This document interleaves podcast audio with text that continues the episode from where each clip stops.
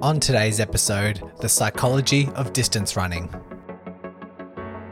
Welcome to the Run Smarter podcast, the podcast helping you overcome your current and future running injuries by educating and transforming you into a healthier, stronger, smarter runner. If you're like me, running is life, but more often than not, injuries disrupt this lifestyle. And once you are injured, you're looking for answers and met with bad advice and conflicting messages circulating the running community. The world shouldn't be like this.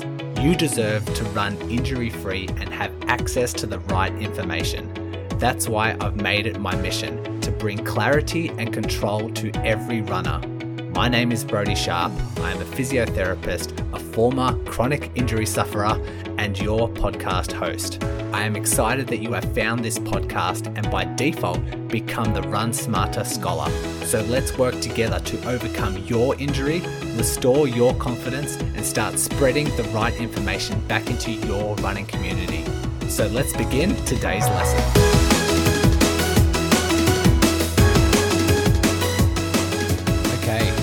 Doing something a little bit different over, well, I have about three installments of episodes um, coming from this new book that I have had delivered to my house. So the book itself is called The Science and Practice of Middle and Long Distance Running, and it's edited by uh, Rich Blagrove, who's been on the podcast, and also Philip Hayes, who I will have on the podcast in a couple of weeks' time. And so um, it's It's a great book. It's almost like the um, book form of what this podcast entails. It, it covers like evidence-based practice for what for runners and what runners need to know. It's quite science-heavy though, so it might be more on the um, health professional side of things, but I've only just read a couple of chapters um, at the moment. It's, it's a brilliant, brilliant book.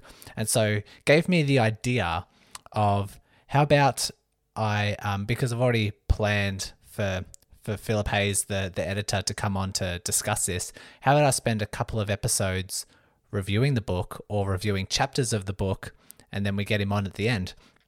And so um, pretty much in the same way that I like to do themes, um, I like to break it up to once a week and then every other episode, because it's a, it's a bi-weekly show, um, have maybe interviews or have someone else Um, or a different type of topic. And so today we're talking about the psychology of distance running, which is chapter five of this book. Um, next episode, we're going to have Matt Pendola on to talk about running technique and stacking and that sort of stuff. Um, and then I'll go back to another chapter of the book, then another interview, then another chapter of the book. And then at the end, we'll um, interview Philip. And yeah, it, it will, I guess, um, warm you up to the book, get you more familiar with the book, and then we can have a good engaging conversation at the end. So um, that's my idea. That's the the idea I've come up with. Hopefully um, it's a good experience for you. The the book itself, um, it's quite, it's very heavy content. I'll, I might, maybe I'll just open it up now, because I plan to read from this book a little bit in this episode, but um, maybe I can just rattle off a few other chapters. And so part one is the scientific basis of training and performance. So it will cover things like the um, physiological demands, the biomechanics, overuse injuries, nutrition, and what we're going to be talking about today, like psychology. Um, but then part two covers the training and event considerations. And so we're looking at uh, the training com- the training portion, like any screening tools or any um, strength assessments that you can do, how you go about um, with training volumes and training distribution. Um, what else here? Looking at gait retraining. Oh, and it has Izzy Moore, who I've had on the podcast as well. She um, wrote one of these um, chapters. And who else do I have on the podcast? Um, Rich Blagrove has done a couple, so he's been on the podcast as well. So, like I said, it's it's a book that's designed for the podcast. And part three covers specific issues and populations, like training monitoring, recovery strategies, Uh, low energy availability, nurturing young distance runners, a couple of those, and um, also considerations for the female runner.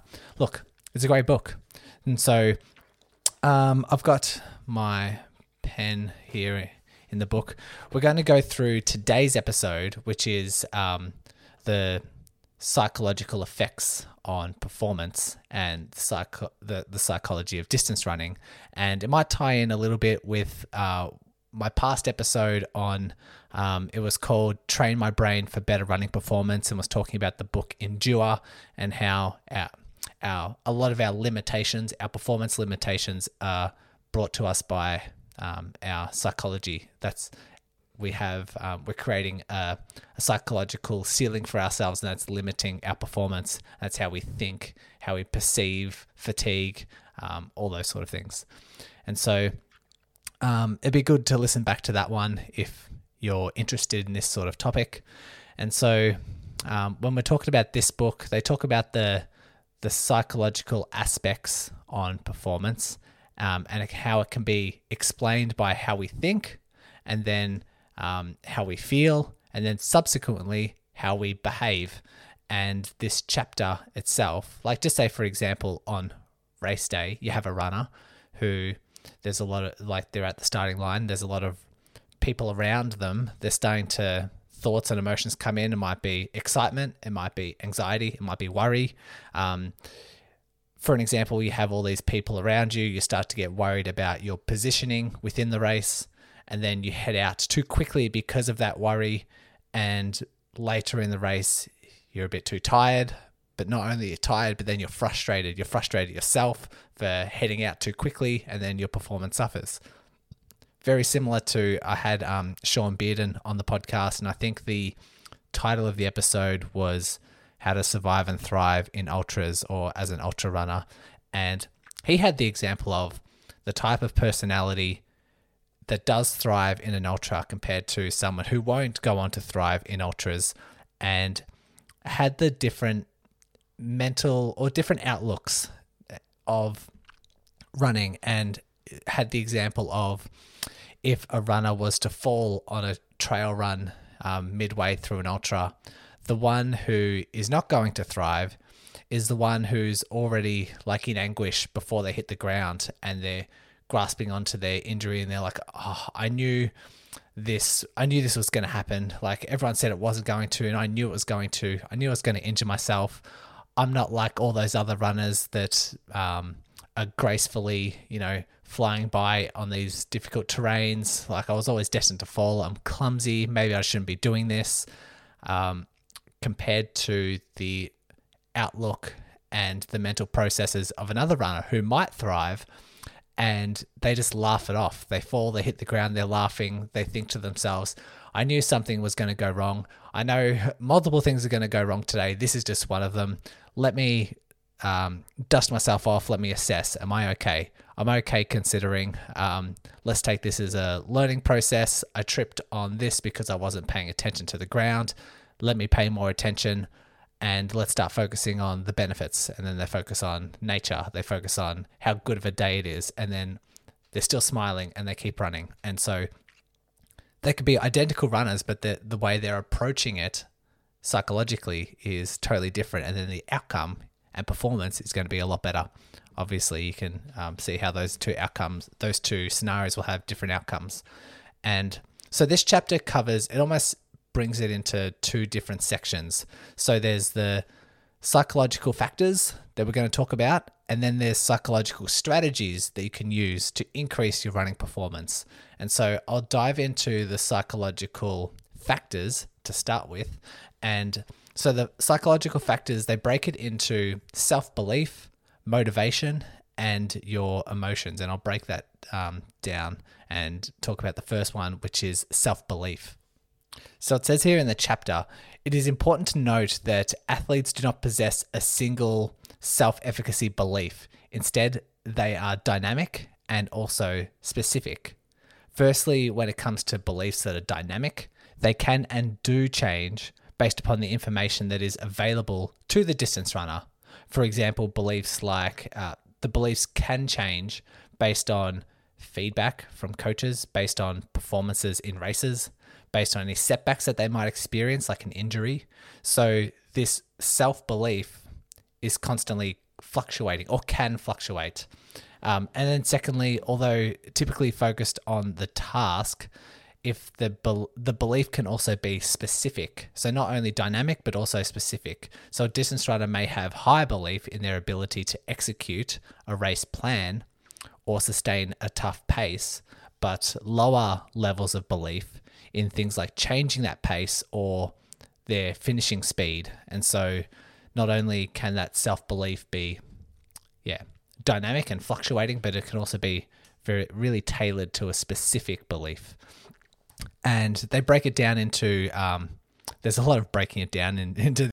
Just quickly chiming in here to let you scholars know, I have just updated my five-day injury prevention challenge.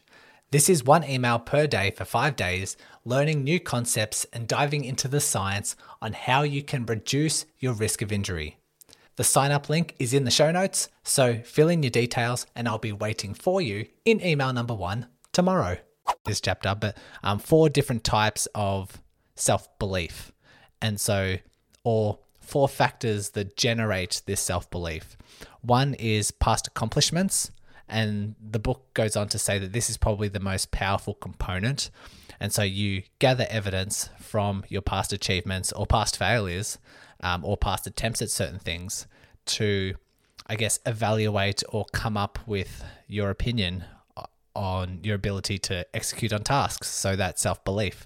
And so you have a look back on your past races. You have a look on your past P Bs, how your training has gone prior to this marathon that you've entered, um, any of those past accomplishments. That's what we, we draw as evidence.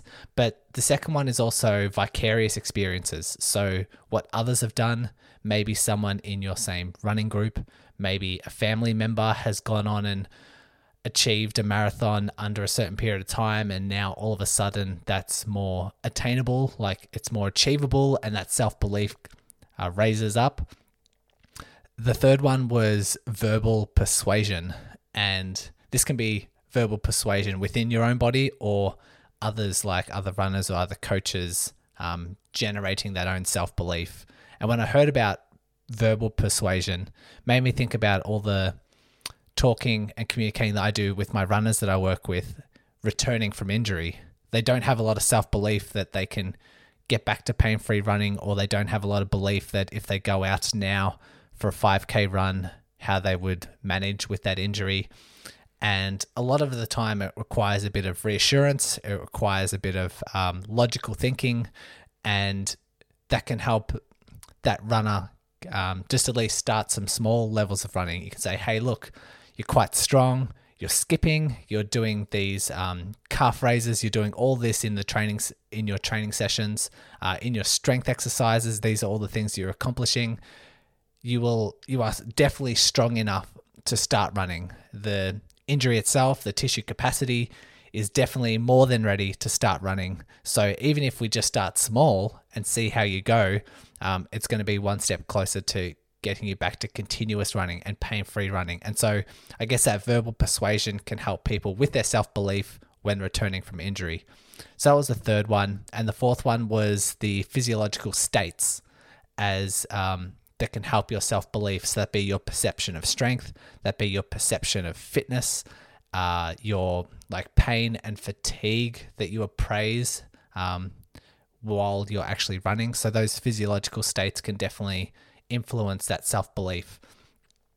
So moving on from self-belief, there's also motivation and different types of motivation. That, that's a key psychological factor when it comes to increasing or affecting your running performance. And this, the chapter goes on to explain that it's not only about the quality or the quantity, sorry, of the motivation, but it's also about the quality of the motivation. And so you might have a ton of um, reasons to run or to compete in this marathon. You might draw like it's to get fit, it's to lose weight, it's to set an example, it's to um, prove to myself that I can do this. And you can draw a lot of evidence from that or a lot of examples that generate this motivation. But how good is the quality of those motivational factors? And made me think about why I run and what my motivations are. And yes, uh, I do love what it, like the effects it has on my body. Like I feel great after a run. I feel like I've accomplished something. I, I just get that endorphin hit and just feel good about myself. Um, I do like staying fit. I stay active most days. Um, but I think one of the deeper motivation levels is based purely on this podcast and purely on the population that I spend the most time around. Like, I'm constantly talking to runners, talking to injured runners, talking to runners who have um, told me about the benefits of this podcast, listening to this podcast and having a real true impact on them.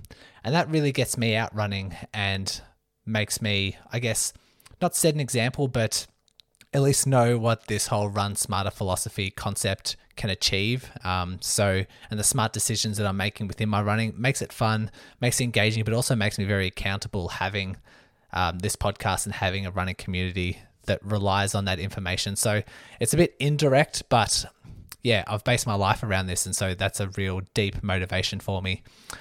Um, so that was the second one, motivation levels. And the third just being emotions and like your ability to process or the ability to um, manipulate a couple of emotions. And I do have, I think in this chapter or this section, I did circle off a few things. Yes, when it comes to emotions. So a marathon, for example, can be a roller coaster of emotions where a runner may experience nerves just before a race, excitement during the first couple of miles, and frustration or despair in the later stages. Typically, when there is a potential for harm and the athlete does not feel that they have the resources to deal with that situation, they are likely to experience a negative emotion such as anxiety, frustration, despair, and anger. For an athlete, it's helpful to understand what influences their emotions, so having a, a little bit more of a deep dive into how that's processed, as these are likely to influence performance. To help regulate emotions, runners have reported using goal setting, recalling previous accomplishments, and just how they feel afterwards, using emotional intelligence or a deeper understanding of emotional intelligence, and having a pacer is also a good way, a good strategy.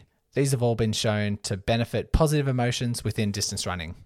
So a lot of people have fluctuating emotions, but they they don't necessarily have control of their emotions or process their emotions. So that's um that's another thing that we need to look at, look at or assess. And so just to recap that one, when it comes to psychological factors that influence our performance and influence our outcomes, they are self-belief, it is motivation and your motivation levels and the quality of your motivation, and then your emotions. How in control are you with your emotions, or where is your emotional baseline? What is your default emotional state? Is it that runner that falls down and is laughing by the time they hit the ground, or is it the one that's in agony and already focusing on the negatives?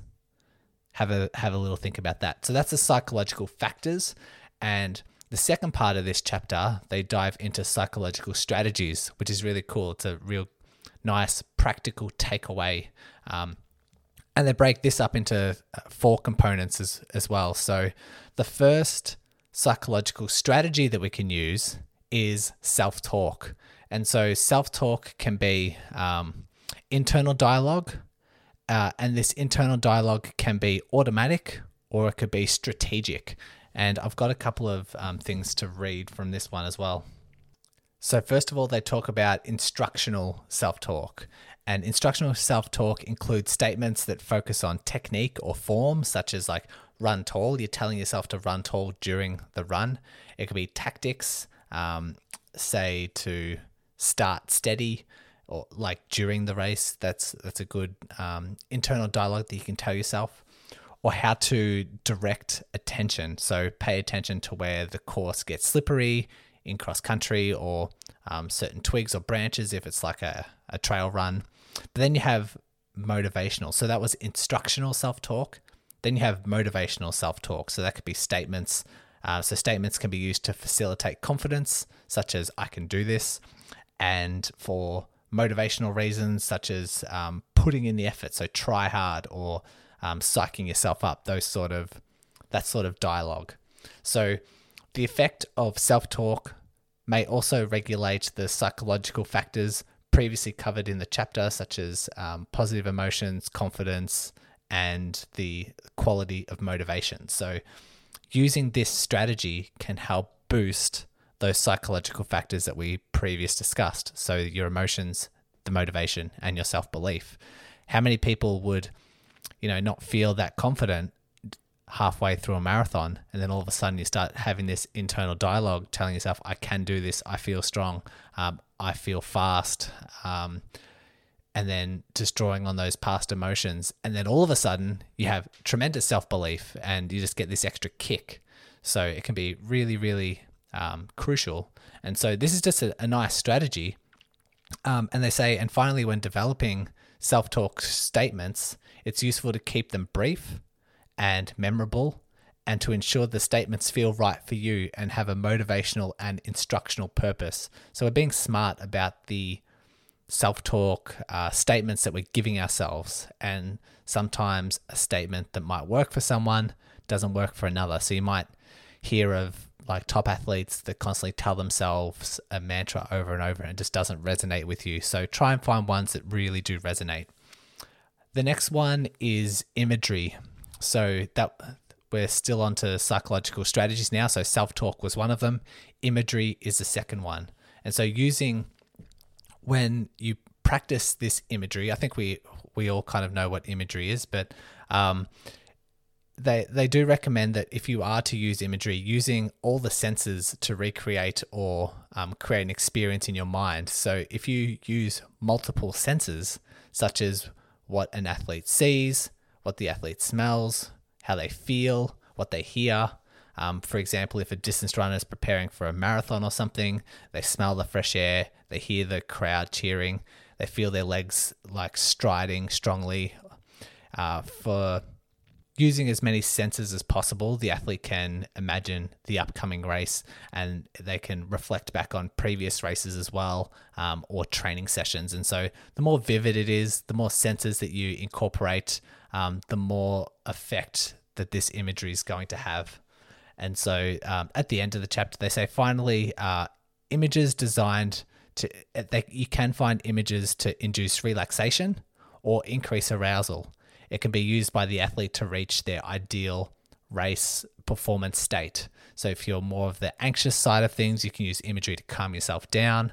Um, but if there are situations in the race where you need to be amped up a little bit, you can also use imagery to have the opposite effect.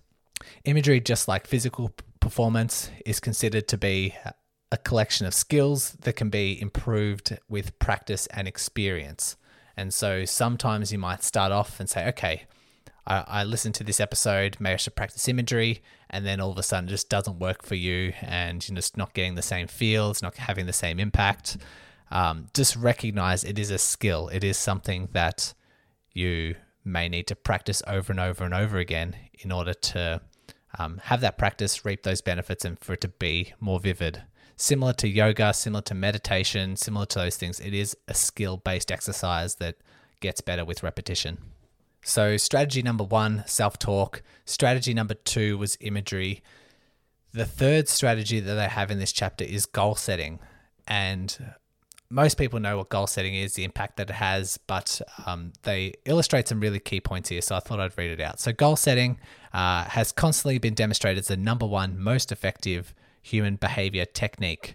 Across all sports, there's a distinction between three types of goals. There is outcome goals, performance goals, and process goals. Outcome goals are focused on achieve a desired result, often at the end of the race, so like where you want to finish within a race, if you want to finish in the top ten, if you want to finish, um, you know, the first in your age group, something like that. The performance goals refers to the athlete's individual performance in relation to their own standard of excellence, such as their own base time. So I want to finish the marathon in under set amount of time. Process goals are concerned with how an athlete performs at a particular skill, displaying a, a certain technique or carrying out specific strategies, such as focusing on foot strike, focusing on posture, or focusing on stride length, all those little things. And so it's recommended that distance runners set all three of these goals for motivational purposes, with an emphasis on the performance and the process goals to direct attention and positive behavior, because it's those performance goals and the process goals that you have more control over. when it comes to outcome goals, sometimes you don't have a whole lot of control over what might happen. And we all know when it comes to, say, um, marathon, say, yeah, on a marathon day, you might want to finish in top ten. And then all of a sudden, you just don't feel great on the day. It, for whatever reason, one particular, you just don't feel like you have fresh legs. Maybe it's poor weather, um, and you just need to reconsider those goals. However, if it's like a um, a process goal and you're really trying to f- focus on, say, form, focus on posture, that's something you have a lot of control over. And so that's why there needs to be particular emphasis on those types of goals that you set. But it's also good to have a whole range of those types of goals. So self-talk, imagery, goal setting was the third one. Our fourth and last one is attentional focus. And so they break this down into a few different types of focus, and there are associative focus and dissociative focus. And I just put a couple, a, a list here of a couple of things that we, we, we might need to focus on. So the three types of associative focus is active self-regulation. So focusing on technique, focusing on rhythm, focusing on stride, but there might also be internal sensory monitoring. So focusing on your breathing, focusing on how the body feels, um, and then the the last one being outward monitoring. So monitoring the paces, monitoring your markers, monitoring the weather. And this can have a key focus when it comes to, or it can be a, a good strategy when it comes to outcomes. We're only just, this is only just focusing on where we're drawing our attention to, where we're mainly focusing. And it could be a really nice way for a runner to self-reflect, because they could daydream. Oh, this is the dissociative focus. So there's two types of those. There's active distraction and then involuntary distraction. So you might want to pick a particular strategy where you want to distract yourself. Maybe um, your legs are getting a bit tired, or maybe um, you just want to always focus on how long to go. It's like, okay, twenty-one Ks to go, eighteen Ks to go, seventeen Ks to go. And you're really just like, um, it's a bit of negative self-talk. And so you might want to actively distract yourself. So you might want to talk to others. You might want to focus on the scenery. You might want to focus on just other things, and that might help your your outcome. Whereas the involuntary distraction can be the scenery. It can be just daydreaming. Um, and it's a little bit of a, you're just not taking that active approach. It's not an active decision that you have made. So depending on where your focus goes, or choosing where your focus goes, can definitely help your, your running performance and your outcome. So we're still on the topic of, of focusing. So, um, however, focusing too much on bodily sensations throughout the race can increase our perceived effort for a run. So focus on technique can be helpful in situations where the task is difficult or when the runner is fatigued. Conversely, it is important to note that focusing too much on breathing or technique can interfere with automatic running processes and running economy. Voluntary and involuntary distractions can be useful to help distract uh, painful sensations when a runner feels hard, when it gets hard for a runner. But this can interfere with running fast and can lead to ignoring warning signals of injury. So to integrate these, um, so I guess they're working out the balance. Like, it just needs to be a real strategy. You can't just implement it and hopefully it pays off. You need to really choose the right moments to implement these sort of strategies to have maximum effect. To help integrate these attentional strategies, the first step is to become aware of the various demands of the run. And the second step is to identify which attentional strategy would be suitable for those demands. And finally, the athlete can draw upon psychological strategies such as self-talk, imagery, to aid switching attention focus during the race, during the run distance. So we can combine a few different strategies here in order to have maximum effect. Um, the final one I have, like the summary within this chapter, I just have a little paragraph that I thought was really good. So finally, when Actually, I might um, I might do a summary. So in this summary, we're talking about psychological factors as the first part. So the the psychological um, factors that influence our ability to perform, that being self-belief. If you have high self-belief, you're more likely to execute on the task. Low self-belief has the opposite effect. Same with motivation. How good is our motivation? What's the quality of our motivation? And then our emotions and our control over our emotions. Then we have the strategies. We have self-talk, we have imagery, we have good goal setting, and then choosing where our attentional focus should go. And so to summarize this chapter, they say, finally, we'd recommend distance runners practice using these psychological strategies of self-talk, imagery, goal setting, and attentional focus before and during their runs and training sessions, before adopting the strategy within the competitive scenario. This will offer, this will allow familiarization with the psychological strategies and any modifications required to suit the individual, uh, the individual runner can be applied before implementing them into a race. And so it's important to know that it's not just during the race when you're like, oh, okay, Brodie says I should do imagery. Brodie says I should focus on my breathing. You need to know what strategy is right for you, what works well for you, and that comes with practice in training. And like anything, like I was saying with imagery, all of these, all of these things are a skill, and you want to practice that skill before it comes to game day. Keep that in mind. And so that's um, that's it for the chapter. It was a, a nice chapter that I wanted to include. The other chapters that I do, I might tell you now. So I have strength testing for runners, and I have training intensity distribution um, as the other chapter seven and chapter eight within this book. Um, so keep out an eye out for those. They'll be out next week and the week after, and will um, be a nice lead up to our interview with um, Phil. And yeah, so hopefully this episode, um, you've self-reflected a lot, perhaps on past performances. I know reading this chapter, I was having a think about on my past half marathons and past marathons and um, what went wrong for me and how these psychological factors really played a role. And then on the performances I did really well in, um, as well as triathlons as well, when I did perform quite well, how these also influenced uh, the outcome. And so hopefully you're doing the same thing. Hopefully the same thing's going on in your mind. And obviously you can get the book. The book, once again, The Science and Practice of Middle and Long Distance Running. Um, it took me, it took a while for me for it to get delivered to my house. Um, I think, I'm not sure where it's shipping from, but getting here to Melbourne probably took a couple of weeks. Um, but I'm glad it's here. It's a, it's a perfect book. It's given me a lot of um, ideas for future episodes and a lot of ideas for future guests I want on. Um, and I know that if you love this podcast, then you'll love the book as well. So if you like reading, um, give it a read. All right, guys, that's it from me today. Uh, like I said, next episode we'll hear from Matt Pendola, a fantastic running coach, and then we'll delve into another chapter of this book. So that's all from me today. And remember, every new insight that you have brings you one step closer to your next running breakthrough.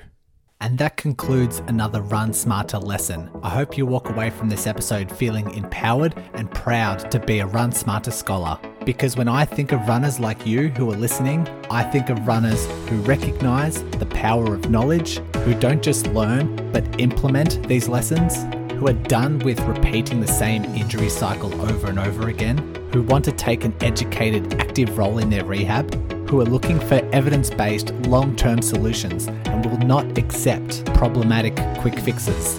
And last but not least, who serve a cause bigger than themselves and pass on the right information to other runners who need it. I look forward to bringing you another episode and helping you on your Run Smarter path.